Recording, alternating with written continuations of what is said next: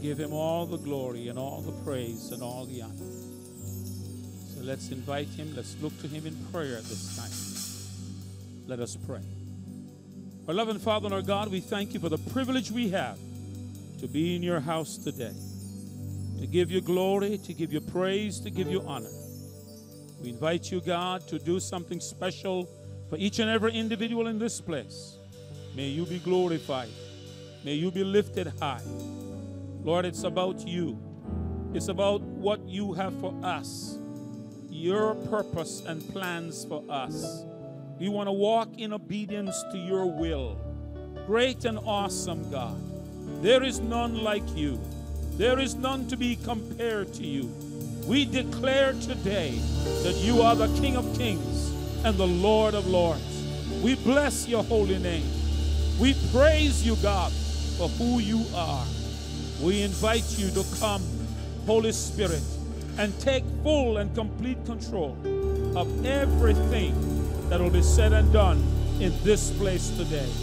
And in the end, God, let your name be exalted. May you be glorified. May your people be edified. And may the devil be terrified. We ask it in Jesus' name, and all God's people say, Amen. Let's welcome the worship team as they come. Praise the Lord. Praise the Lord. Let everything that had breath praise the Lord. Hallelujah. Hallelujah. This morning we want to sing about the goodness of God and the bigness of God. Can you tell your neighbor, My God is big? If you have a neighbor that is, My God is big. Hallelujah. Thank you, Jesus.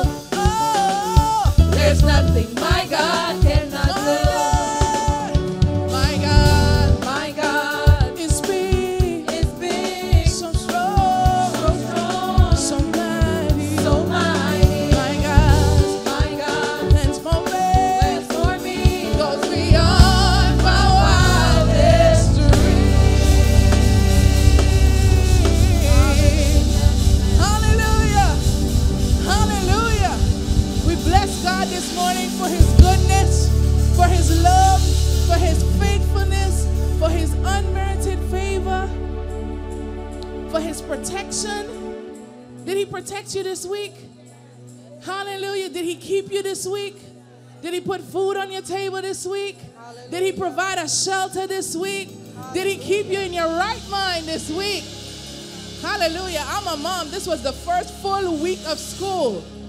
He kept me. Hallelujah. Hallelujah. Hallelujah. We want to bless the Lord this morning. Hallelujah. Hallelujah. Can we all just think about one thing we can bless the Lord for this morning? One thing. Does everyone have their one thing? Just say, Thank you, Jesus. The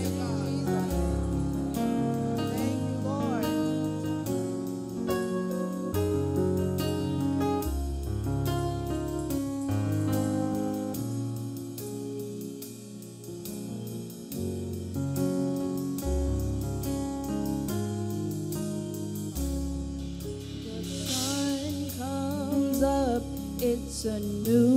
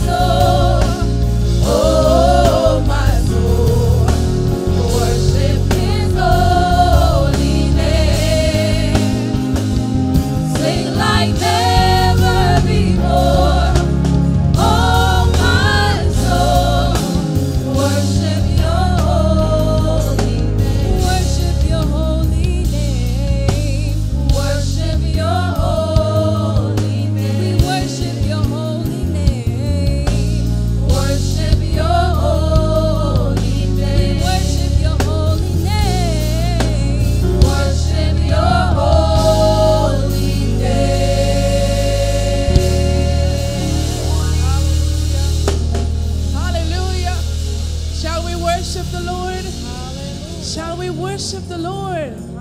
Hallelujah. We bless you this morning. God, we give you glory. Hallelujah. Who is like our God this morning? God, and as we bless you this morning, we surrender everything to you. We give you everything this morning. Hallelujah. We withhold nothing from you this morning. We give you our life, God. We give you our plans. We give you our dreams, God. We give you our hopes, Father. Hallelujah. We surrender this morning. I surrender.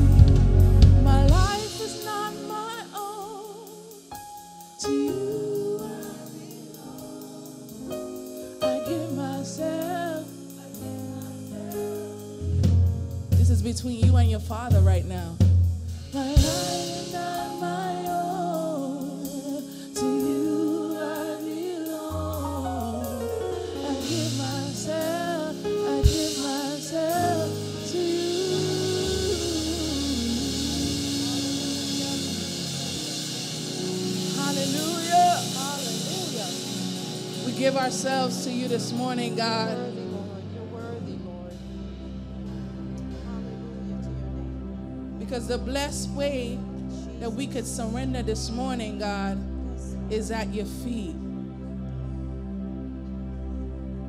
at your altar. Because at your altar, there's life. At the altar, there's peace. At the altar, there's joy. At the altar, there's restoration. At the altar, there's forgiveness.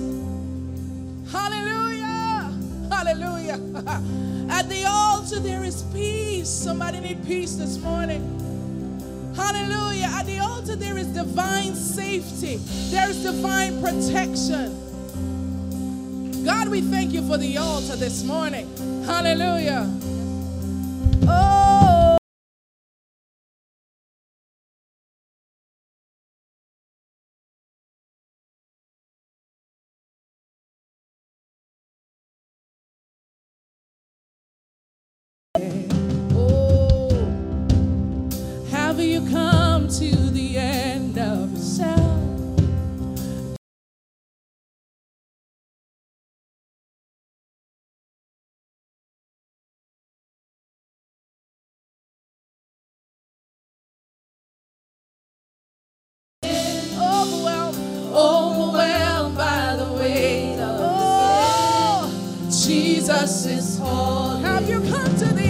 say.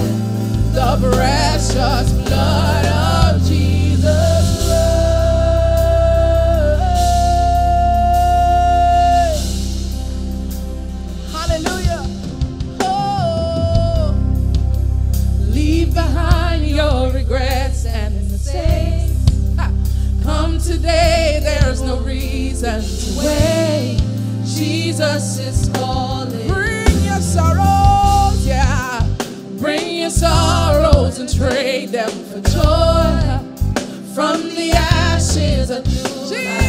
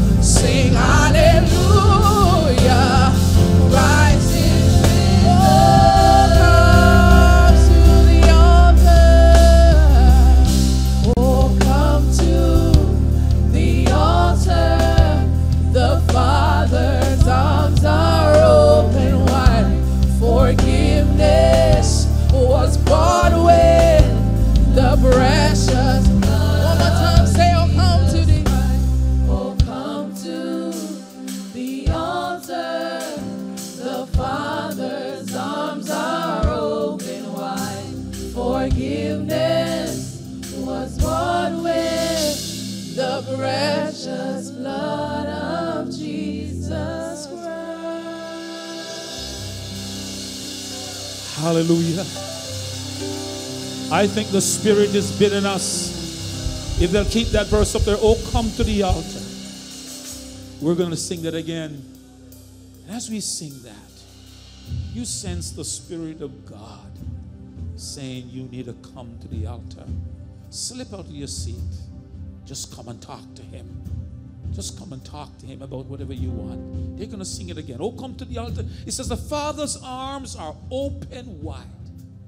Forgiveness was brought with the precious blood of Jesus Christ. Let Him sing that again. Slip out of your seat. Come to the altar. You sense that need right now and talk to God. Oh, come to the altar. The Father's arms are open wide. Forgiveness was bought with the precious blood of to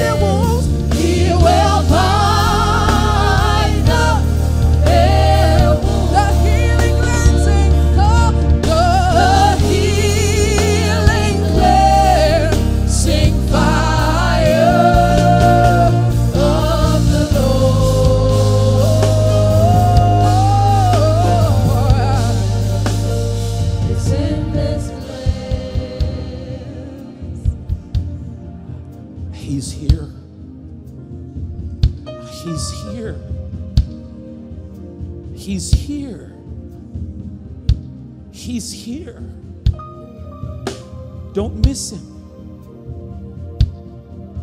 Connect with him. Connect with God today. You connect with him. Shut out everything else. The most important thing is to connect with him. He is the one with the power to heal. He is the one that has the power to change things. He's in this place. He's in this place. He's in this place. Father, we thank you that you're here this morning. We thank you for your presence. We thank you for the Holy Spirit. We thank you that you love us so much. That you showed up to change us. You showed up to transform us.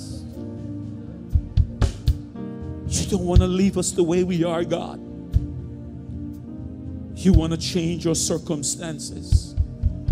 You want to change your situation. You want to satisfy the hunger in our souls, the real, genuine hunger that we really need, which is you, God. More of you. More of you, God. You're in this place. And we don't want to miss you, God. We want to connect with you right now. Spirit of the living God, touch every individual. Minister to every soul in this place, God. Let no one leave the way they came. Let no one leave the way they came, God.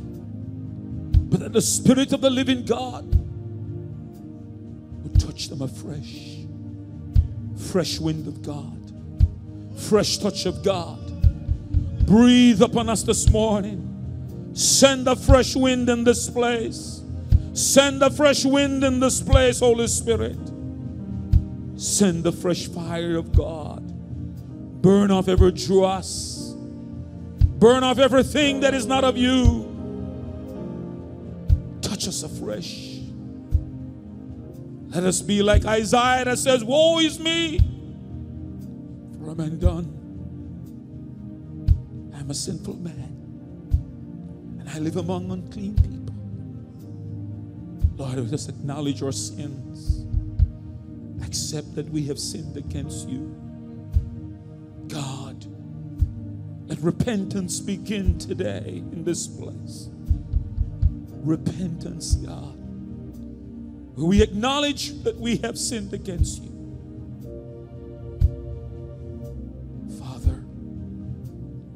We want you to hear us, and sin will block you from hearing us.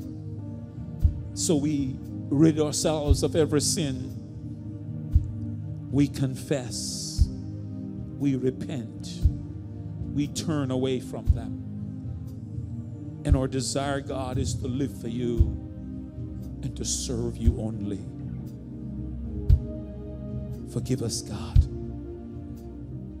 Forgive our folly. Forgive our ignorance. When we put other things before you, when we forget that says, Seek ye first your kingdom and your righteousness, and everything else will fall into place. Forgive us when our priorities are not in the right place. Forgive us, God. We are hunger for revival. We're seeking revival, God. We are thirsty for revival, God. We ask of you, Lord, send a revival among us. Fan the flames of revival among us. That the flames will move out of the congregation, move out the doors, and spread across into the cities around us and to the nation. Send the revival, oh God. Start it in us we seek a revival in our souls. Thank you, Jesus. Thank you what you're doing right now. Thank you for your healing power. Thank you for your deliverance power. Thank you for the victory we have in Jesus' name. Amen. Come on, give the Lord a big hand. Give him a hand for what he's done. Hallelujah. As you return to your seats with confidence, we thank you, Lord. We thank you. We give you thanks. Hallelujah. Hallelujah. Praise the name of Jesus. Welcome to the house of the Lord. We welcome you on this day. The day we set aside as the Lord's day. And we would worship Him. I want to invite or welcome our first time guests. Those who are visiting with us for the very first time, we want to give you a living word open Bible welcome. We do have some, some we recognize a couple special first time guests among us this morning. We have a sister Crystal that works with the that is with the army. We want to thank you for your service. Let's give her a big hand. So we can recognize who you are. Let's give her a big hand. Thank you for your service. Thank you. We appreciate that. She serves to protect and defend our country. We thank God for that. Amen. I want to remember them in our prayers. And we have with us, we have Pastor Rankin and family that's here. Let's give them a big welcome. Welcome. Good to have you with us. Welcome. Praise God. And then we have some other first time guests. If you're not a first time guest, I didn't get your name, but you're a first time guest. Will you stand so we can give you a living word of welcome? Anybody else for the first time? Any other first time guests? All right, let's give them a big welcome. Let's give a big welcome. Good to have you with us. And uh, uh, they're going to give you a packet as well. All our first time guests uh, will get to receive a packet. You may be seated once you receive it. Sister Mendez, have you given her the packet? Okay, she got it. You may be seated. Thank you. Once you receive the packet, it's a good time to open up the packet, if you will. And there's a card there, which we call a connection card. It is for us to drop you a line to say thank you for being here today. We won't solicit anything from you. We just want to tell you thanks. Anybody for the second or third time, wave at me. If you're a second or the third time, we want to welcome you as well. Over there, let's welcome her. Let's give her a big hand. Welcome, welcome back. Good to have you with us. You get a card as well, and then you can check the box, the appropriate box, and put it in the offering bucket when it passes by. When it come, when when when you will be able to have an opportunity to do that later on in the service. And our first-time guest will tell you some more information as to how you can be refreshed in our hospitality suite later on this afternoon. I want you to pull out, first of all, you have two things right now in you have a handout, a little handout in your program, a yellow handout. And um, we're going to talk about that yellow handout, so I want you to have it with you. Um, but before we get to the yellow handout, if you take your program, let's start there first of all, and then we'll explain what the yellow handout is about. If you take your program on the top right hand side, you'll find 40 days of prayer for revival. We are embarking upon 40 days of prayer for revival, and we begin on September 1st and we conclude on October the 10th. And of course, we're believing God for some awesome things when we begin to pray together as a church. And we are going to conclude, we're going to be launch off with a solemn assembly, a mini solemn assembly. Or solemn assembly usually go for eight hours, six to eight hours. This time we're going for four hours straight. So we're going to have one service next Sunday. Next Sunday, we have one service at 9 a.m. We start 1 9 to 1. Uh, or service will go. It'll be a time of fasting. So the other service will come in with us. The 8 o'clock service will join us. And uh, we'll all be together uh, for one service uh, at, at, 9 a.m. And we're going to be fasting. And, and as Solomon said, I'm going to tell you, it is going to be something that God is going to do. I'm telling you, uh, he's been preparing us for that. And um, something that He's given that I got to tell you is going to make a difference in your life. Your life will not have the same trajectory anymore when you come. Tell them, invite a friend, invite someone that you know that really needs a change in your life. There's going to be some mighty work of God taking place. Because I'm telling you something, God's already beginning. Once we begin to prepare our hearts and we're genuine about it, He'll start working even before we start doing it because He knows our hearts are in the right place. So, we're going to be have our 40 days of prayer, and we're going to start with a solemn assembly. But we're asking you to pray three times per day.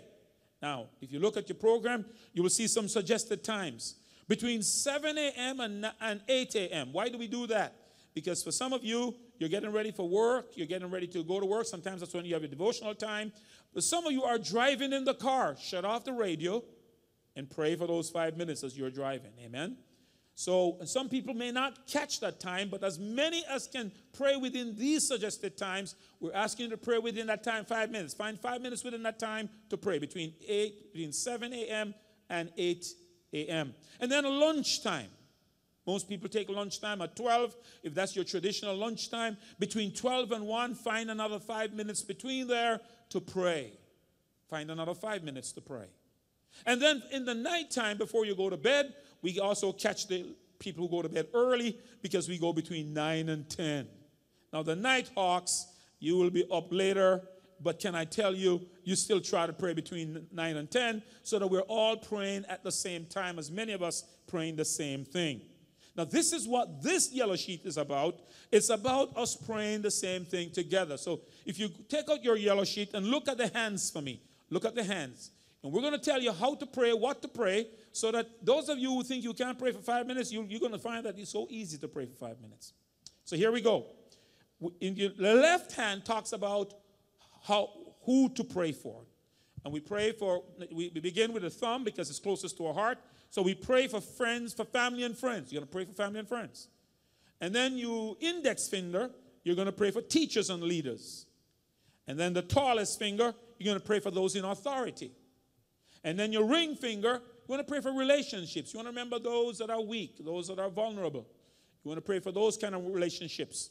And, uh, and then, of course, lastly, you pray for yourself. Now, a lot of people tend to pray for themselves, and if they have time left over, they pray for others.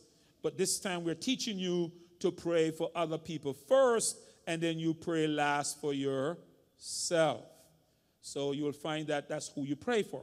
Now, what do you pray? Well, you, the right hand tells you what to pray. You start again with a thumb.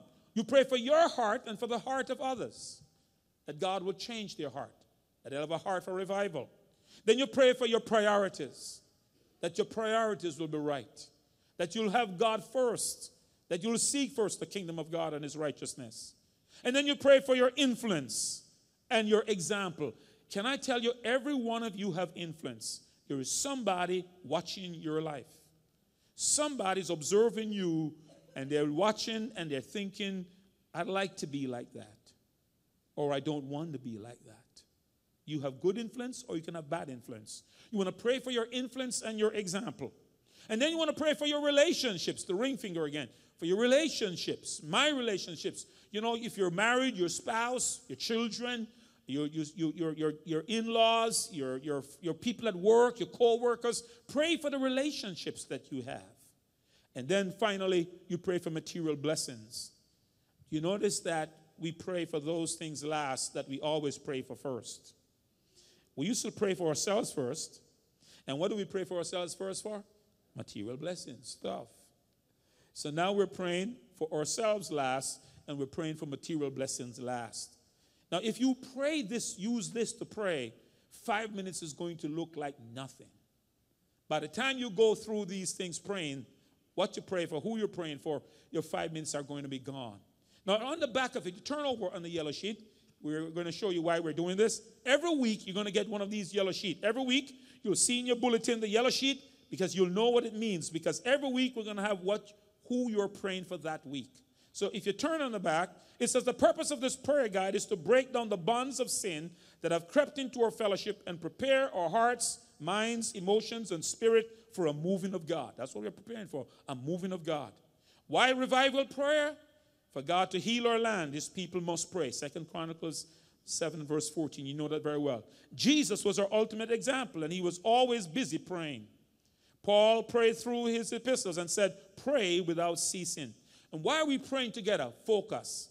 So we can we help us focus on the same area and the same concerns, and so to become a united body of Christ. We pray when we're praying together, we're praying in agreement because we're praying for the same thing. And help us all experience the same things at the same time together. And then the guide is our prayer, is to guide our prayers. This is to help you to guide our prayers so that we see the needs when we see them. And when we're praying for individuals, when we're praying for a group of people, like the youth, call them by name. You're praying for the leaders, call them by name. Whenever you're praying for individuals, you know, call them by name before. Make your prayers personal. To begin, we, to begin though, we need to get right with God first before we can start praying because remember, God will not hear us if we have sin in our lives. That's why we need to deal with ourselves first. Look at the first thing we're going to pray. Number one, ask God for forgiveness for yourself. So, the very first thing we're going to do, the very first prayer we're going to pray, is to ask God for forgiveness for ourselves. And then we're going to pray for our church body as a whole as we begin revival. And then, thirdly, pray for salvation and security of your family. This is what you're going to pray this week until Sunday, you get another one. So actually, we start on Saturday, the 1st, and then on Sunday, we have the solemn assembly. And you're going to get another one like this for that week. And the next week, you get another one like this with some other points. And the next week, another one until we're finished all 30, 40 days. You'll have a prompt for each week. So, if you have not signed up, Many have signed up. We want you to sign up because when you sign up, you are saying, I make a commitment to God that I'm going to be praying. There'll be a sign up sheet outside or at the table outside. They'll have sign up sheets out there. You want to just sign your name, just put your name down as one of those who are going to be joining us in prayer. We're going to be praying over your names, by the way. So we're going to be praying over your names. So for those who've signed up, we're going to lay hands on them. I'm going to be laying hands on them each day as I pray. I'm going to have them before me when I'm praying, praying for all of you at the same time. So we're praying for each other. We're praying for each other. Remember? So we'll be praying for each other. And then when we're praying for each other, we are going to change. There's going to be a change coming. And we're going to be different people. Don't you want to be different? Don't you want to be better people for God? That's what it's going to be. We're going to be better people for God. And that's what it's all about. So that's what that is all about. We're going to uh, get ready uh, to they're going to be showing something from one that's going to be launching uh, this Tuesday. But before they do, I'm going to make an announcement for, I don't see Sister, um, I'll make an announcement for her. Uh, you're going to come after the Awana, but for uh, Sister Patrice, she do have the, um, what do you call the, uh, drama for the Christmas play, but she's taking audition. That's the word I'm looking for. She's having auditions for the Christmas play this Saturday between 1 and 3. Between 1 p.m. and 3 p.m. right here, auditions for the Christmas play. If your child would like to be a part of the Christmas play, you want to send them in, bring them so they can become they can be auditioned so they can decide they'll be able to participate in the play. We need us, you know, bring them, bring them out. They are, so that they can be can, that can be done. And the practices will take place every Saturday, the same time between one to three. All right, they're going to show the, the, the video, and then Sister Augusta is going to come right after that.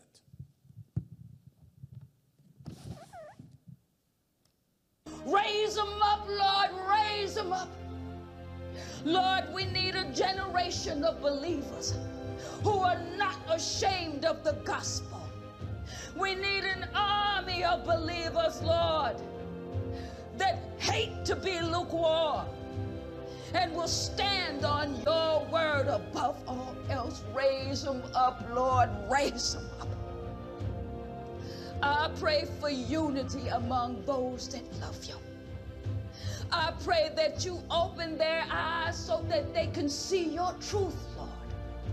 I pray for your hand of protection and guidance. Raise up a generation, Lord, that will take light into this world, that will not compromise when under pressure, that will not cower, Lord, when others fall away. Raise them up, Lord that they will proclaim that there is salvation in the name of Jesus Christ. Raise up warriors, Lord, who will fight on their knees, who will worship you with their whole hearts, Lord. Lord, call us to battle. that we may proclaim you King of kings and Lord of lords. I pray these things with all my heart. Raise them up, Lord, raise them up. Raise them up, Lord. Raise them up. In the name of Jesus, we ask you right now, Father God, to raise up your people, raise up your children, raise up your babies. You guys are all charged in the name of Jesus. We need generation, generations of believers. And where does it come from? It has to come from the parents bringing their children. So I'm up here today and just thanking you guys for bringing them last year, but we need them back this year. Okay? We need them back in droves. We need them back in multitudes. Just bring them out. Bring them out, Lord. Bring them out. We thank you, Father God. We thank you, parents, for bringing them out.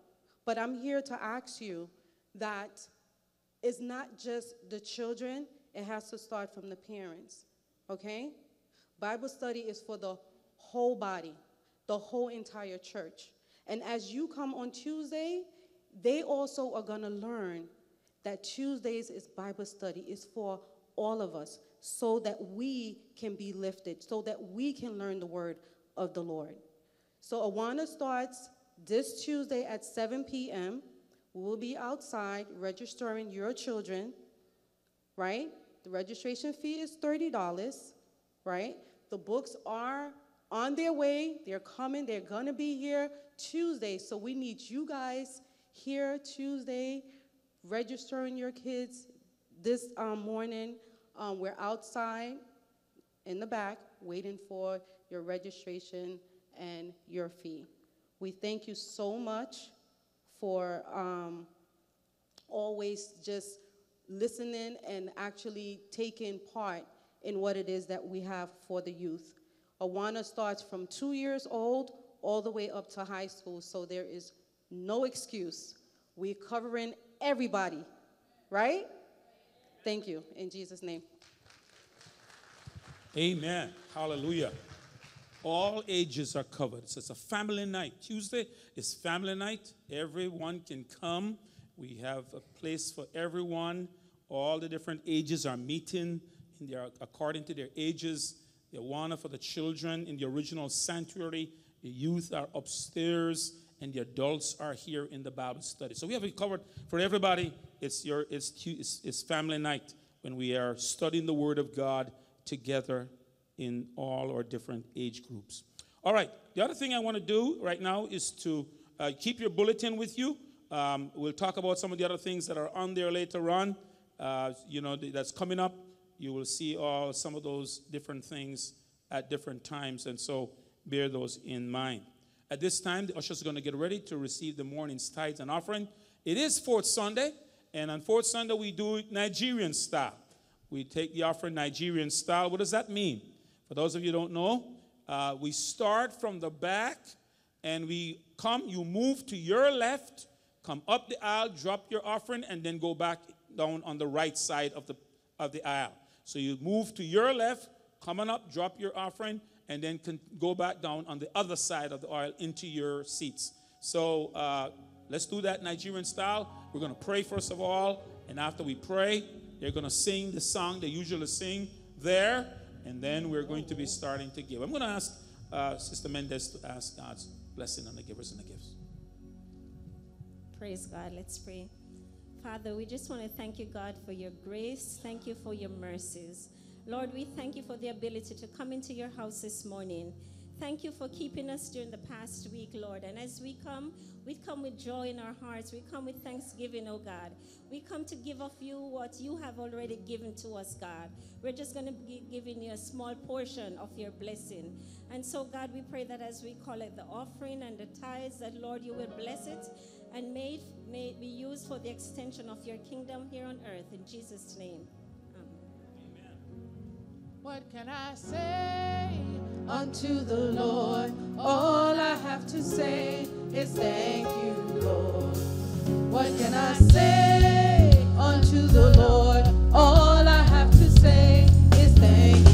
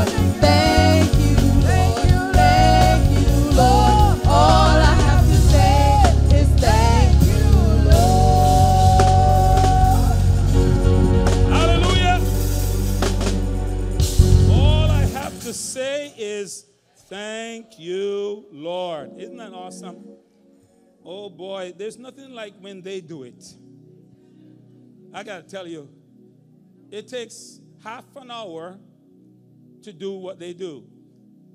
They take a whole half an hour for worship during that time. And everybody moves. Everybody moves. And that's why, that's why, it, and, and, and boy, there's a big dancing going on. There's a real big dance. It's a happy time. First time I saw it, I was amazed that people got so happy to give. There are no long faces, they just get excited. You say, Time to give, yes. Wow. We're on a journey. We started a journey, we're beginning a journey for 40 days of revival. I want to pray that you will catch the vision. That God would awaken you to understand what's going to happen when revival comes. We're going to talk a little bit about what revival looks like when it happens. And then we're going to continue to talk about how we get revival. Duncan Campbell said a revival is a community saturated with God. A community saturated with God. You know that famous verse if my people are called by my name, will humble themselves first and pray and seek my face and turn from their wicked ways. Then God says, Then will I hear. After you do all of that, then will he will hear. And then he will forgive your sins. And then he will heal our land. I want you to notice that there's an order. One of these days I got to preach a little bit more on that verse because you got to see the order. God has a prescribed order. And he says we got to humble ourselves first. And then, as we humble ourselves, which is that repentant attitude and repentant of heart and genuine repentance, as we will see, and then we will pray. When then we'll have to turn from our wicked ways, we have to change the way we behave. Then God says, I will start hearing you. Secondly, I will forgive your sins. And then thirdly, I will heal the land. So there is hearing, then there is forgiveness, and then there is the healing of the land. So we got to first make him, he's got to hear us first, because if he doesn't hear us, we are dead in the water.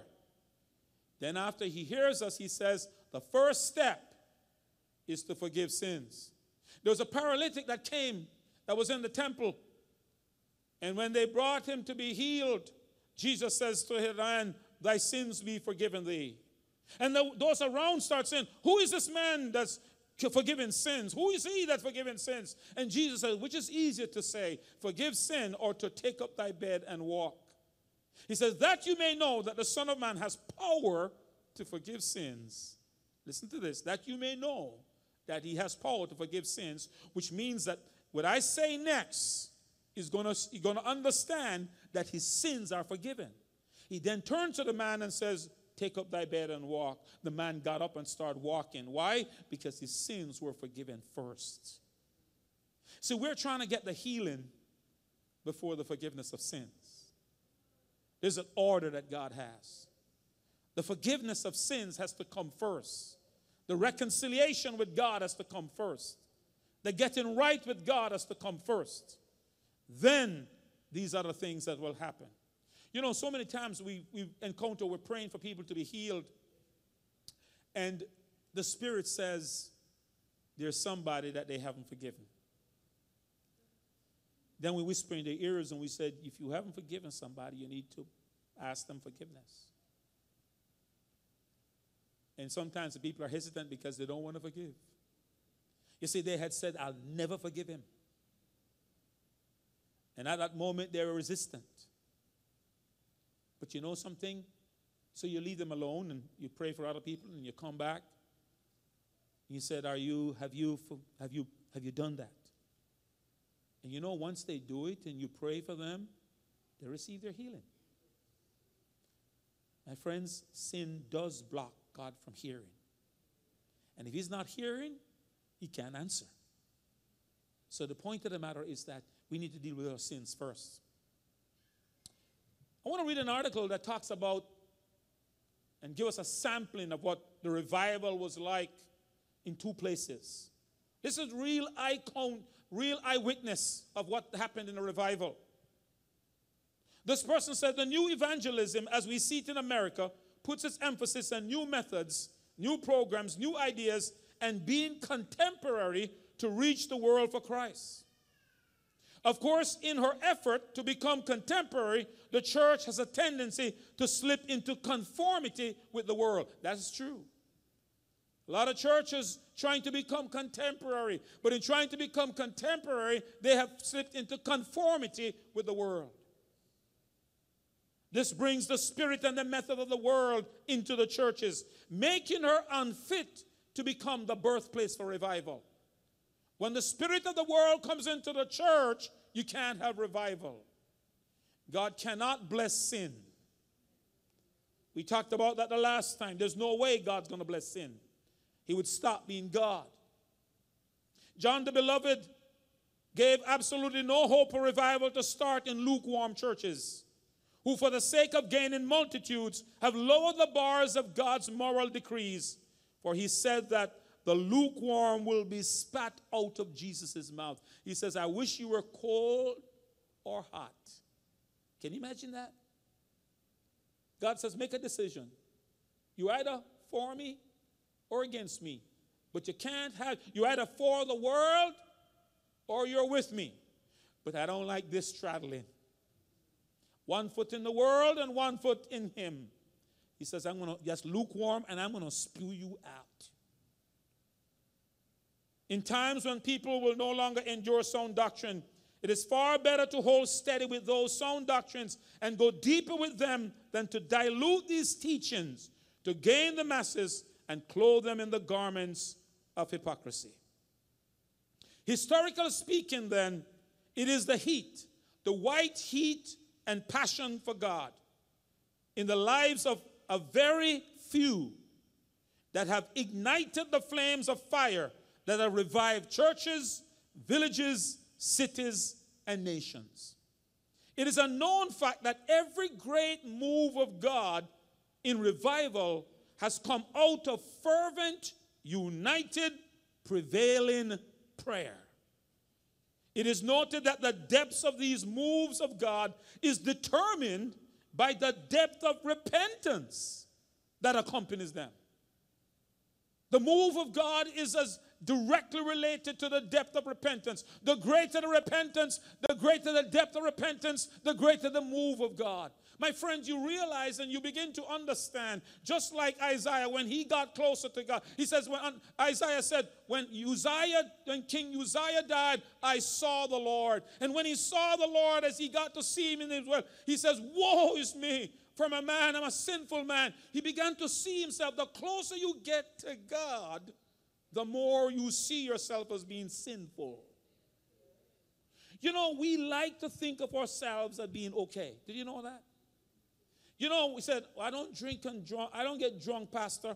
I don't commit any. I, am not. I I'm not an adulterer. I, I, don't curse and swear. I don't commit fornication. And we say we go to the list and we look at the other people and we say, I don't be like that. So I'm wonderful and I'm good until somebody does something and stirs up and we start getting mean and, and some thoughts come to us and, and we want to get even and we realize, you know, there's really, we, the, the heart of man is what? Desperately wicked. We never saw ourselves with that wicked heart. And so, just a time when you think you're okay, if you ever think you are okay and you don't need any more of God, it just tells me you are the farthest away. We must never get to the place where I think I'm all right. I need more of God. I must always desire more of God.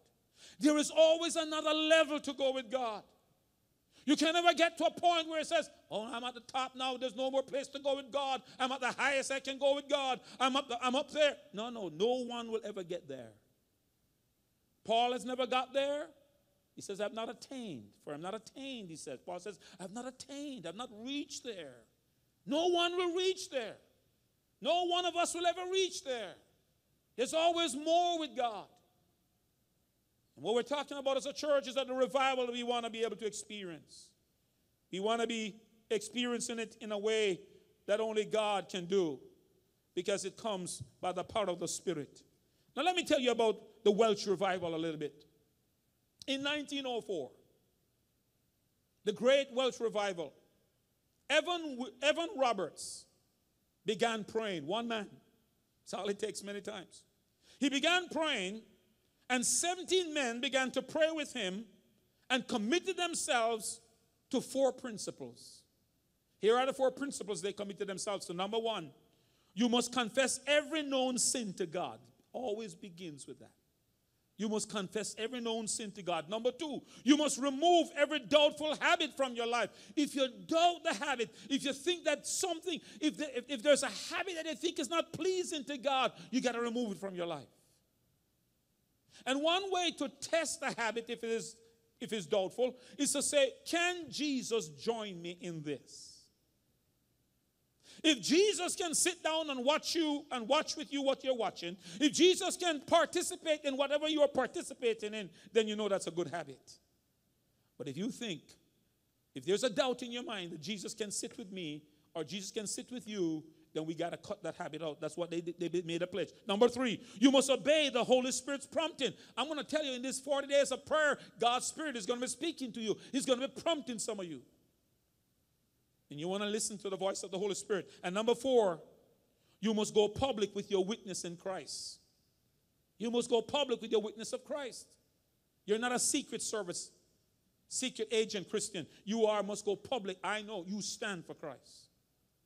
Now, let's tell you what happened here. In the Welsh revival, 37,000 people were saved in one month, and 100,000 in five months. 100,000 people just got saved. Colleges closed down. Can you imagine the colleges closed down? The colleges did not close down because the professors were not there. The colleges closed down not because they were not open. The colleges closed down because the students got caught in the revival. They were not going to the college, they were heading to the prayer meetings. God can get a hold of you such that your life and your focus and your priorities are so different. Students march, singing, praising God on the way to prayer meetings. For a time, crime came to an end. There were no more murders, no more robberies reported anywhere, no more rapes, no more burglaries. That was revival, my friend. That will happen. When revival comes, life changes. Then I want to tell you about another island off the coast of Scotland in the 1940s and 50s that experienced revival. In that same place, before the revival came, the churches were basically empty. In fact, many churches were about to close their doors. But there were some who were not ready to give up.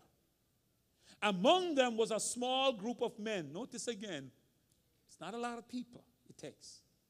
A small group committed. A small group of men who agreed to meet regularly in a barn for prayer. They made a covenant with God as they met three nights every week, three nights every week, and they prayed until 5, 4 or 5 a.m. in the morning. One night after the little band of prayer warriors had made their way to the farmhouse to claim their promises for God, the John, the local blacksmith, was called upon to pray. Now listen to this. He's in a barn house praying somewhere, okay? A couple of them. As he prayed, the power of God was unleashed in his house the dishes started rattling. The dresser started rattling. The waves of divine power flowed out of the barn, went into the people's house simultaneously. The Spirit of God swept through the village, woke people up out of their bed, Light people woke up, turned on their lights, not knowing what was happening, started to bow down at their, at their bedside and praying and asking God for forgiveness. Some people got out into the streets, walking out into the streets, just convicted of sin, seeking God and crying out and asking God for pardon. That's what happened by one man praying in a little barn somewhere. He swept across the village, changing the lives of people. Can I tell you? As the men left the prayer meeting, the preacher walked into a milk shop and found a lady of the house with seven others down on their knees crying out for God. Within 48 hours of that man praying, within 48 hours of him praying, every single bar in the city, in the village, every single bar was closed. And in fact, they were, they tell us that they were, they have the right number. There were 14 young men drinking at the bar at the time he was praying, and they all got saved. Let me tell you, come on, give God praise. You got to do something about God. God's working. It says those same 14 young men afterwards could be found three times a week with the others down upon their knees before God, praying for God to do something in the lives of their associates. They got Christ. It was in this village that within 48 hours, many young people have surrendered their lives to Christ and could be found praying in the meetings. In some districts, there was hardly a soul who was not affected by the revival. One man who had very little time for God, he was stubborn. Very little time for God, resisting everything. He's driving along the road and all of a sudden, he has a vision of hell. He pulled his, jammed his brakes, pulled over on the side, got out of his truck, and knelt down by the roadside and asked God for forgiveness. Let me tell you, a minister described, he says, I saw a sight I never thought possible, something I will never forget. Under a starlit sky, he says, men and women were kneeling along everywhere. You go to the streets, and people were on the streets everywhere, just kneeling down. People just get convicted, they're just kneeling down everywhere, praying and asking God for forgiveness. Cottages, homes, until every starlit sky, men and women were kneeling everywhere by the roadside, outside the cottages, even behind the, st- the haystacks, crying out for God to have mercy on them. When men in the streets were afraid to open their mouths and utter godless words, lest the judgment of God fall on them. When sinners, overawed by the presence of God, tremble in the street and cry for mercy. When without special meetings and sensational advertising, the Holy Ghost sweep across cities and towns in supernatural power and hold men in the grip of terrifying conviction. When every shop becomes a pulpit, every heart an altar, every home a sanctuary, and people walk softly before God that is revival, my friends. Praise God. That's what God can do when He gets a hold of us. When we really say yes.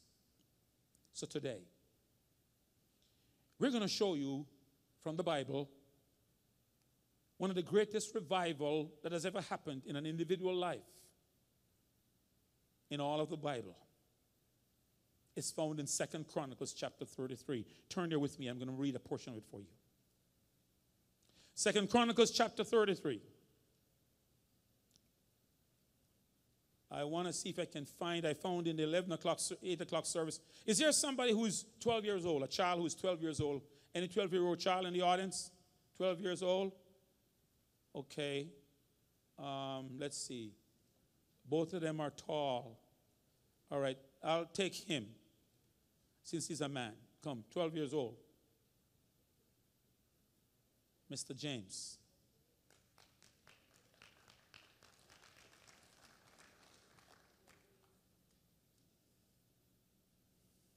I want to ask the question.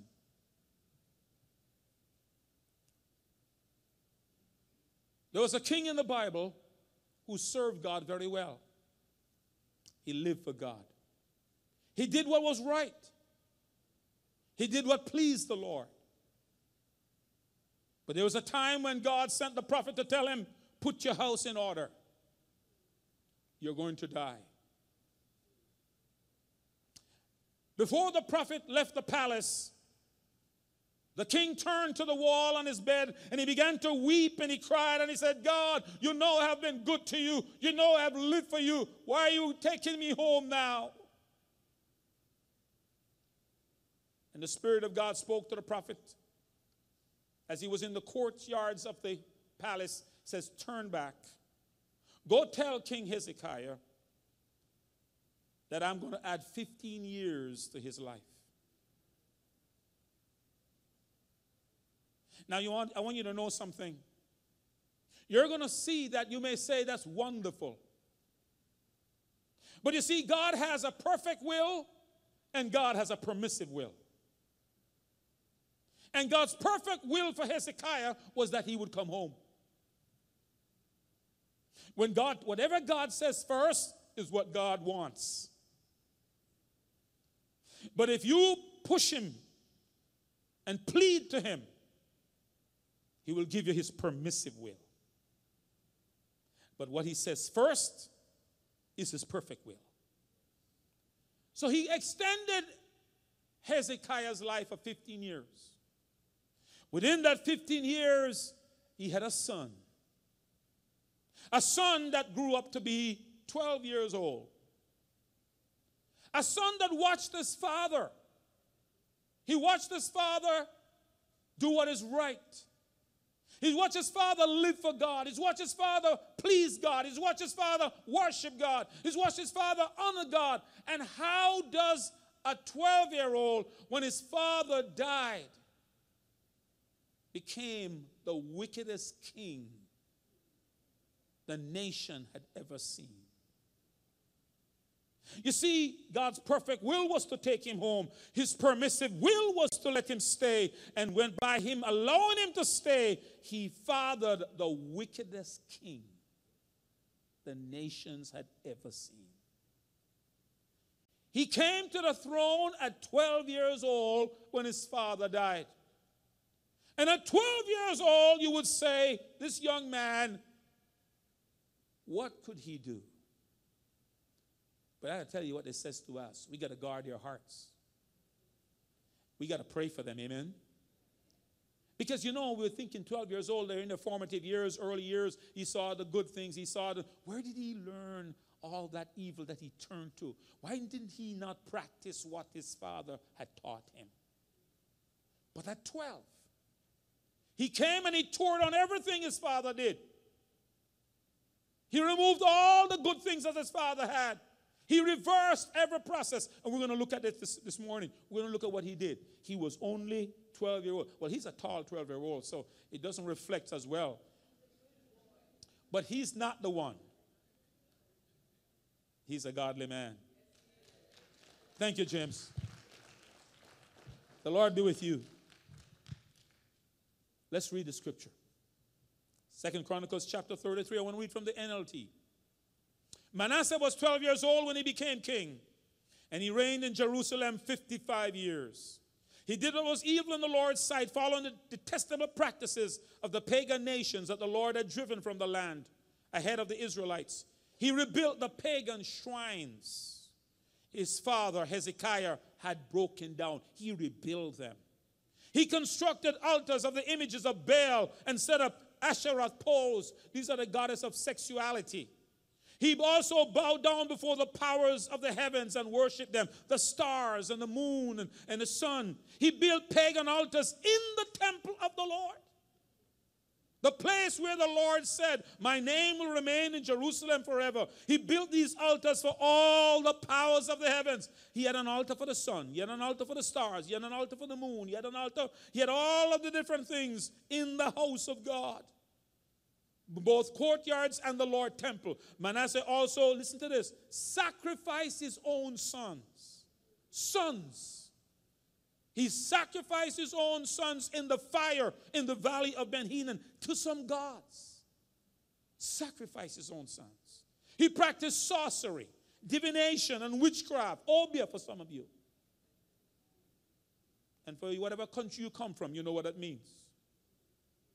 And he consulted with mediums and psychics, palm readers, psychics, followed all of these things. He did much that was evil in the Lord's sight, arose in his anger. Manasseh even took a carved idol he had made and set it up in God's temple, the very place where God had told David and his son Solomon, My name will be honored forever in this temple and in Jerusalem, the city I have chosen from among the tribes of Israel if the Israelites will be careful to obey my commands, all the laws, decrees, and regulations given through Moses, I will not send them into exile from this land that I set aside for your ancestors. But Manasseh led, led he led the people of Judah and Jerusalem to do even more evil than the pagan nations that the Lord had destroyed when the people of Israel entered the land. Remember that God had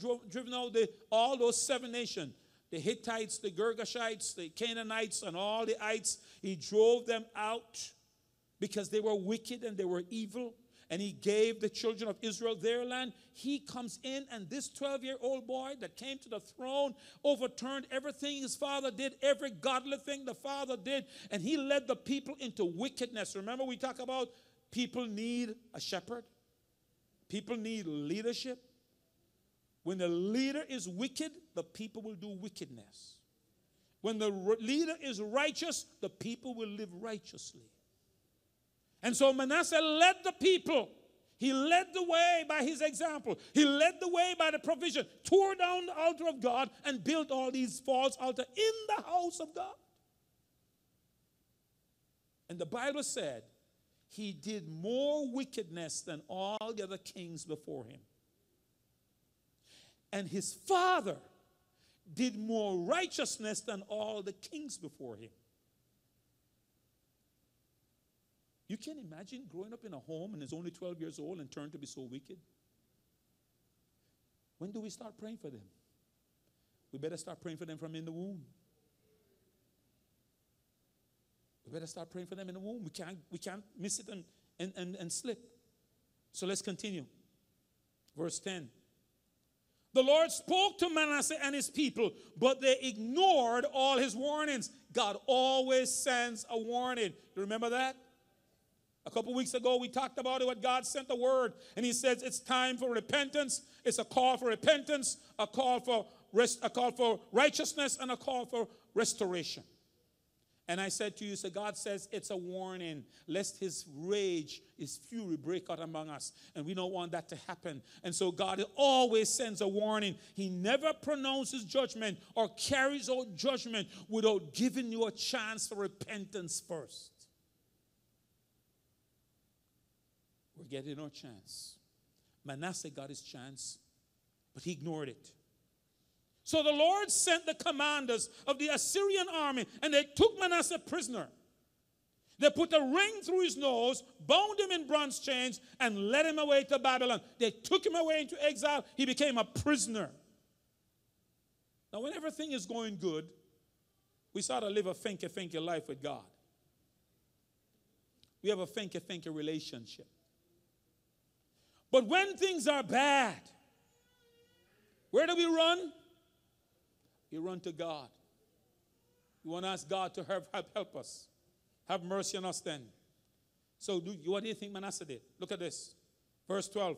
But while in deep distress, Manasseh sought the Lord his God and sincerely, I want you to notice that, sincerely humbled himself before the God of his ancestors. He wasn't playing around, he wasn't faking it, he wasn't saying being so because other people were watching. He was sincere about it. And when he prayed, the Lord listened to him and was moved by his request. So the Lord brought, look at what, look, look at this now. So the Lord brought Manasseh back to Jerusalem and to his kingdom. Can you imagine that? the wickedest king the nations had ever seen. But when he humbled himself and truly repented, God not only brought him back, the only one in the Bible that God has ever done this to, that has behaved this way and has ever done to, brought him back, gave him back his authority, gave him back his position as king, gave him back his attendants, brought him back to be the place, the wickedest king. You know what I, what I think why God picked him? I think because it goes to show that anybody can be redeemed. Because Manasseh was the worst, and the grace of God is so abundant that it can bring the worst back to the best place. Can you give God praise for that this morning? So here's the thing it says in verse 15 Manasseh also removed the foreign gods and the idols from the Lord's temple. He tore down all the altars he had built on the hill where the temple stood, and all the altars where Jerusalem had dumped them outside the city. So when he came back, he started to tear out everything that he did wrong before. He's correcting his ways. You don't repent and stay the same way. That's not repentance, that's just remorse. Repentance is turning away, is turning away from that 180 degree turn. I was going west, I'm now going east. He restored, the Bible said, the altar of the Lord and sacrificed peace offering and thanksgiving offering on it. He did all of that. He came back and he changed his ways. He changed his ways. And the Bible says he realized that the Lord is God. Now, here's the thing that I want you to notice it says this in verse uh, 18. The rest of the events of Manasseh's reign, his prayer to God, and the words the seer spoke to him in the name of the Lord, the God of Israel, are what? Recorded in the book of the kings of Israel. Manasseh's prayer, the account of the way God answered him, and an account of all his sins and unfaithfulness are recorded in the record of the seers. Now, wouldn't you love to hear what Manasseh prayed? Would you love to hear what Manasseh prayed? We have the prayer of Manasseh. We're going to put it on the overhead for me. So it's on there. We're going to go through the prayer of Manasseh. We're going to look at what Manasseh prayed. It's been recorded, the Bible says. It was recorded, so we have record of it. Here is Manasseh's prayer. We're going to take a time to go through it. Lord Almighty, God of our ancestors, God of Abraham, Isaac, and Jacob, and their righteous children, you made heaven and earth with all their beauty. You set limits for the seas by speaking your command. You closed the bottomless pit and sealed it by your powerful and glorious name. All things fear you and tremble in your presence because no one can endure the brightness of your glory. No one can resist the fury of your threat against sinners. But your promised mercies are beyond measure and imagination because you are the highest, Lord, kind, patient, and merciful, and you feel sorry over human troubles. You, Lord, according to your gentle grace, promise forgiveness to those who are sorry for their sins. In your great mercy, you allowed sinners to turn from their sins and find salvation. Therefore, Lord God of those who do what is right, you didn't offer Abram, Isaac, and Jacob, who didn't sin against you, a chance to change their hearts and lives. But you offer me, the sinner, the chance to change my hearts and life because my sins outnumbered the grains of sand by the sea. My sins are many, Lord. They are many. I am not worthy to look up to gaze into heaven because of my many sins. Now, Lord, I suffer justly. I deserve the troubles I encounter. Already I'm caught in a trap. I'm held down by iron chains so that I can't lift up my head because of my sins. There's no relief for me because I made you angry, doing wrong in front of your face, setting up false gods and committing offenses. Now I bow down before you from deep within my heart, begging you for kindness. I have sinned, Lord. I have sinned. And I know the laws I've broken. I'm praying, begging you, forgive me, Lord. Forgive me. Don't destroy me along with my sins. Don't keep my bad deeds in your memory forever. Don't sentence me to the earth's depths. For you, Lord, are the God of those who turn from their sins. In me, you will show how you are. In me, you will show how kind you are, although I am not worthy. You'll save me according to your great mercy. I will praise you continually all the days of my life because all of heaven's forces praise you, and the glory is yours forever and always. Amen.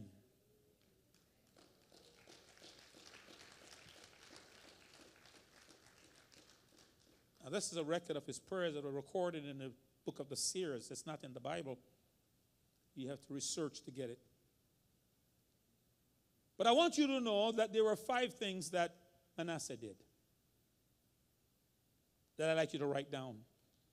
There are five steps he took in this prayer. As we dissect the prayer, some people use the term as we unpack the prayer. Number one, there was a recognition of who God is. The first thing Manasseh did was to recognize who God is. He respected God. He says, You are the God of heaven and earth. You are the one who created the heaven and the earth with all their beauty. You are the one who set the limits of the sea by speaking your command. You are the God who closed the bottomless pit and sealed it by your powerful and glorious name. He recognized who God is. The first thing is that we must come to a recognition of who God is. There must be a reality that comes to us to understand that God is supreme, that He is the King of kings and the Lord of lords, and there is none above Him. The second thing Manasseh did in his prayer was a declaration of God's power. Manasseh declared God's power. In verse 5, he says, Because no one can endure the brightness of your glory, no one can resist the fury of your threat against sinners. No one can resist you. When God decides to do something, no one can stop it. If God's curse is on you, nobody can help you. If God's blessing is on you, nobody can curse you. Isn't that amazing? When he, no one can stop God. Doesn't matter who they are or who they think they are. Manasseh declared the power of God. When we talk about him, he's unchangeable, he's unstoppable. That's his power. So he had a recognition of who God is, he had a declaration of God's power. And third, which is more important, he had contrition of heart because of sin. Remember what he said? I have sinned, O God. Do you remember that? He said that. I have sinned, Lord. I have sinned. And I know the laws I have broken. He says, I have sinned. You can't hide under your sin. The Bible says, He who covered, who you confess his sin shall prosper, but he who covered his sin shall not have mercy. If you cover over your sin, you won't have mercy. But if you confess and forsake them, God will be with you. That's what Proverbs tells us. You don't want to cover your sin. And this is not a time to cover the sin. And so Manasseh recognized, he says, I have sinned. Not if I have sinned, God. Which is how some people pray. If I have sinned. No, I have sinned. And he didn't say just once. He says, I have sinned. And he says, I know the laws are broken. I know what I did wrong. There was contrition. So there was recognition of God, who He is. There was declaration of God's power. There was contrition of heart because of sin. And then, of course, there was petition for forgiveness.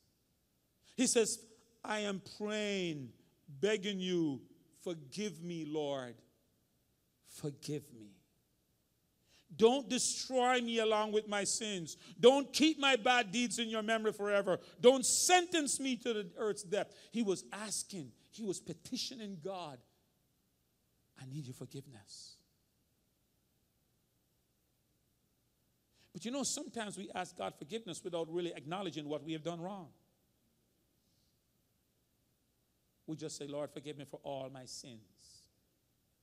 We don't want to face them one by one. But there comes a point when you've got to call them out. Lord, I was wrong when I said that to that person. I was wrong when I did that yesterday. I ask you to forgive me for those words that I spoke then. We need to call them out. We need to declare them, putting them in a basket and said, Lord, forgive me for my basket of sins is very different from naming them one by one. Isn't it amazing the song where it says, Count your blessings? And then do what? Name them one by one. Only then you will see what the Lord has done.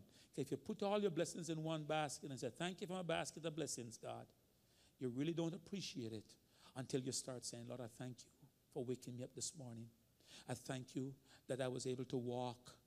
I thank you that I was able to brush my teeth because some people have a heart problem and they can't even brush their teeth because just the energy to brush their teeth would, would, would, would be a problem. I thank you, God. I thank you that you gave me a car that I can drive here this morning.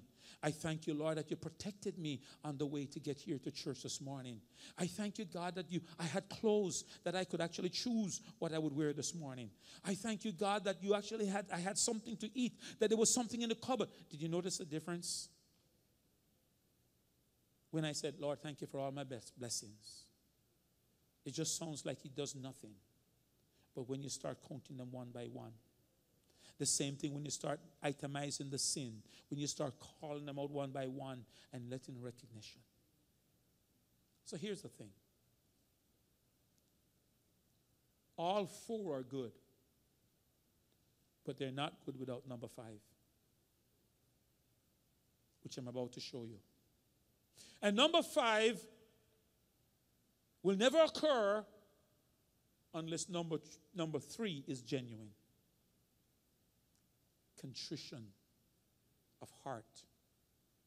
When I really, genuinely, because remember, it says Manasseh sincerely humbled himself. He sincerely, what God, when, when, when we can, when the next person can't tell if we're sincere, guess who tells when we are sincere? God does. Doesn't matter how loud we shout or how high we jump, God knows what is sincere. We have to become sincere.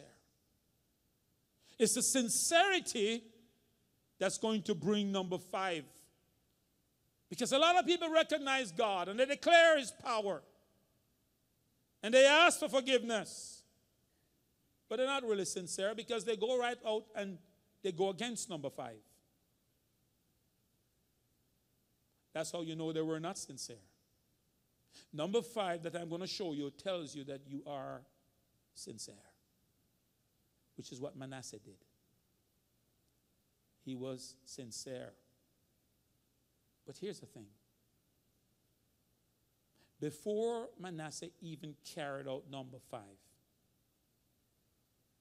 God brought him back to the throne. Why?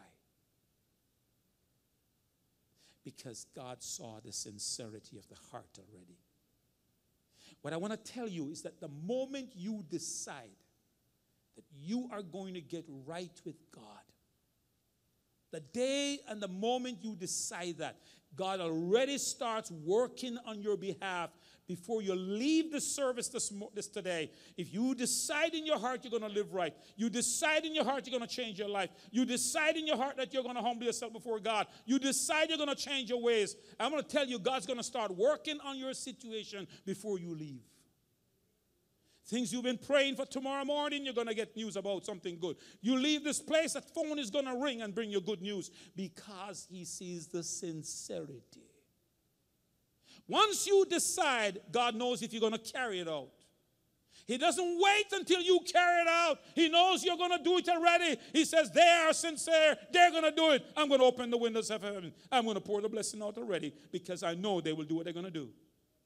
So he brought Manasseh back restored him to the kingdom even before he did number five, because Manasseh promised that he would do it. Here's what he said He said, there was a demonstration of a changed life. See, Manasseh says, I'm going to change my ways, God. How did he say that? He said that, this is what he said. He said, I will praise you continuously all the days of my life. He says, From now on, God, I'm going to live for you. I'm going to praise you every single day of my life. I'm going to praise you. My life will never be the same. I'm going to change. What did Manasseh did? Exactly what he said. When he came back to the throne, he tore down all the altars of the idols that he built.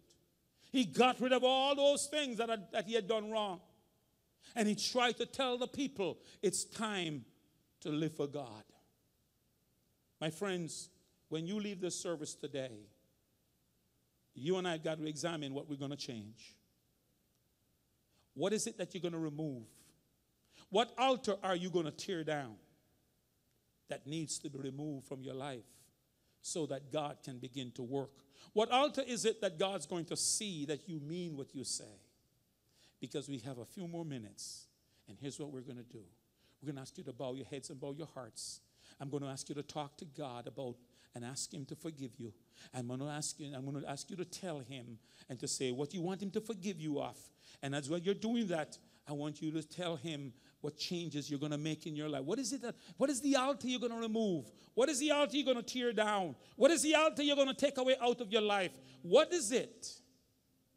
That you know is a hindrance that stands in the way that you need to get rid of to demonstrate a change life. God wants to bless you, but He cannot bless sin.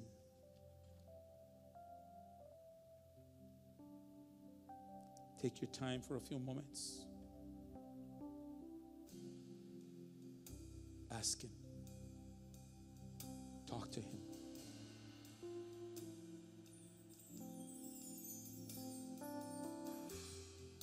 Are you in a situation that you need real help from God?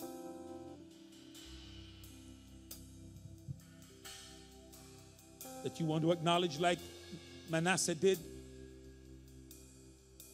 That you want to declare, I have sinned, God, I have sinned. I am not worthy, God.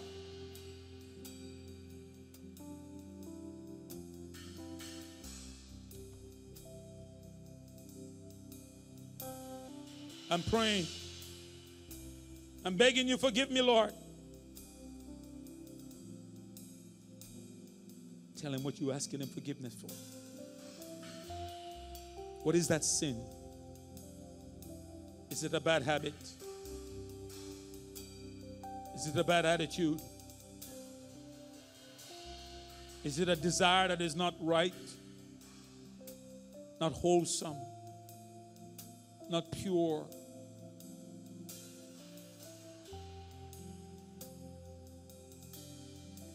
No good thing will he withhold from them that walk uprightly. No good thing. This is the chance, this is the moment as we embark upon a journey together.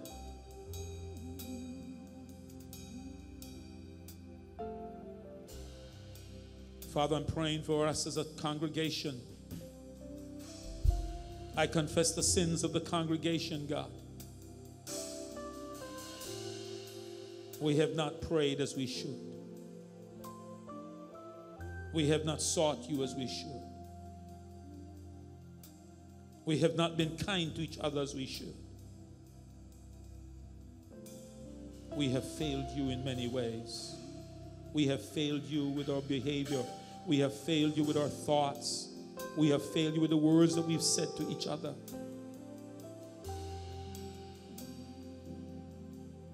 Lord, I ask you to forgive the gossiping.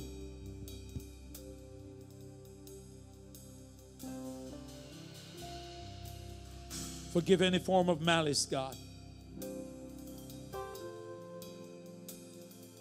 Forgive pride. Forgive en- envy, en- envy, Lord.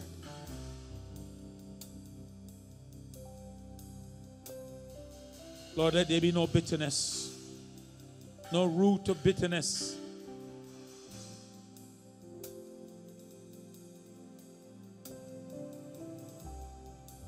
Lord, I pray there is someone and someone, if there's something against any each other, I pray for forgiveness this morning.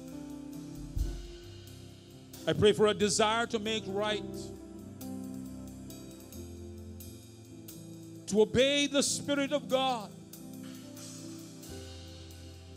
and to make right, for restitution, for restoration. Do it, we pray, God. I ask you let no one leave the way they came. Let no one watching us by the World Wide Web be the same. Spirit of God, work in us. Fan the flames of revival. Fan the flames, we pray.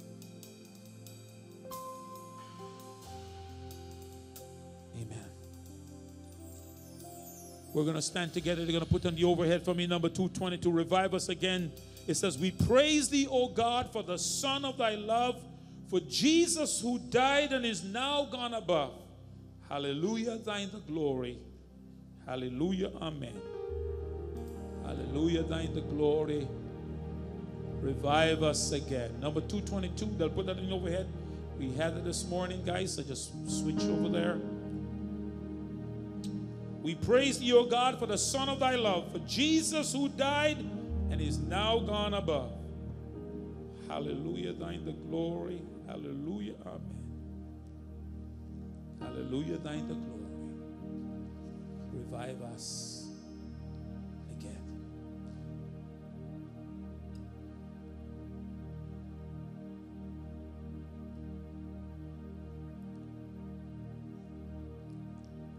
second stanza says, We praise thee, O God, for thy spirit of light, who has shown us our Savior and scattered our night. Hallelujah, thine the glory. Hallelujah. Amen. Hallelujah, thine the glory. Revive us again. All right, the first verse is up. Let's worship the Lord by singing it. We praise thee, O God, for the Son of thy love, for Jesus who died and is now gone above. Hallelujah, thine the glory. Hallelujah, amen. Hallelujah, thine the glory. Revive us again. We praise thee, O God, for thy spirit who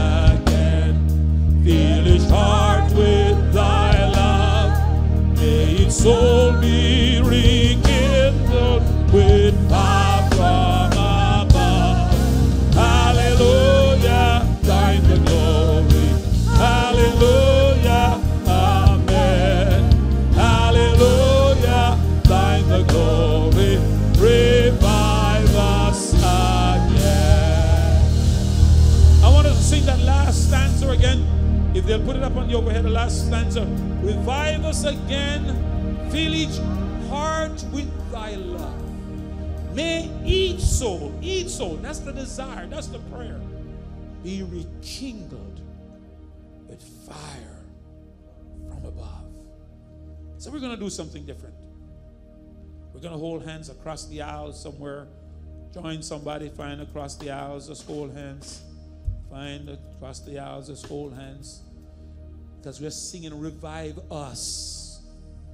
And as you pray, as you sing, Fill each heart with thy love, you're praying for the person to the left and right of you. It's a, it's a, it's a song that is a prayer. A praying that He will fill each heart with the love of God. That each soul will be kindled with the fire from above. That's what we want. Are you ready? Revive us again. Fill each heart with thy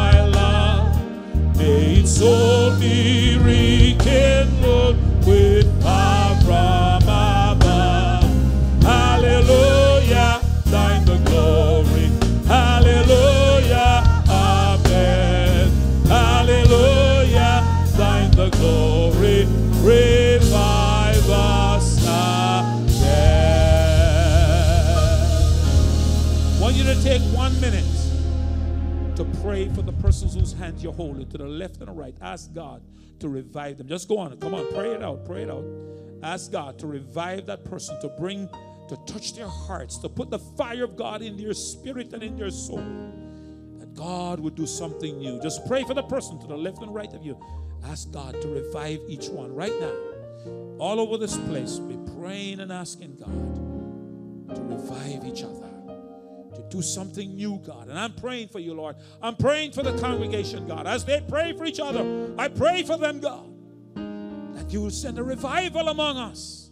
That, Lord, the fire of God will burn in each heart, rekindle each soul with the fire from above.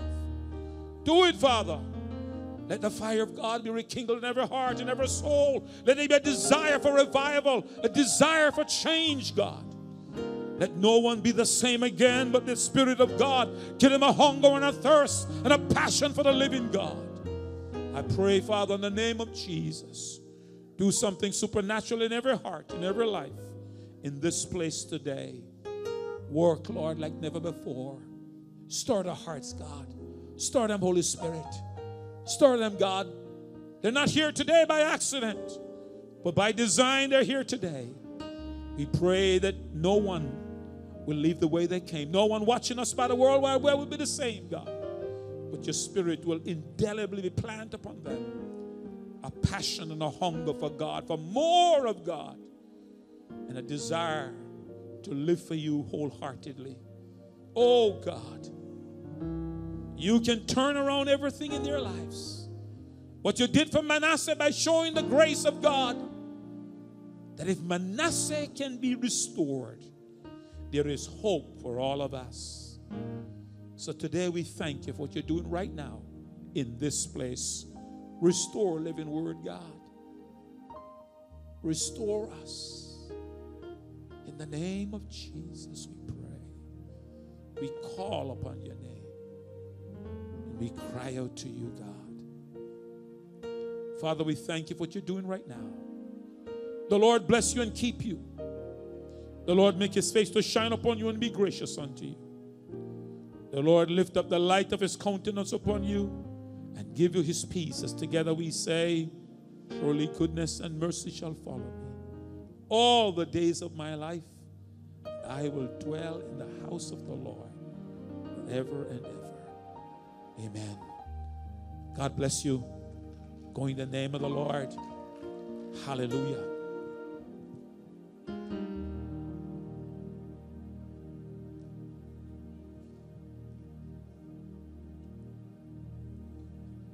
First time guests, we're going to invite you to the hospitality suite. Our sister is at the back there. And those invited them, can you take them to the hospitality suite? You know where that is. If you invited them, please take them to the hospitality suite. They're looking for Melrose Walters and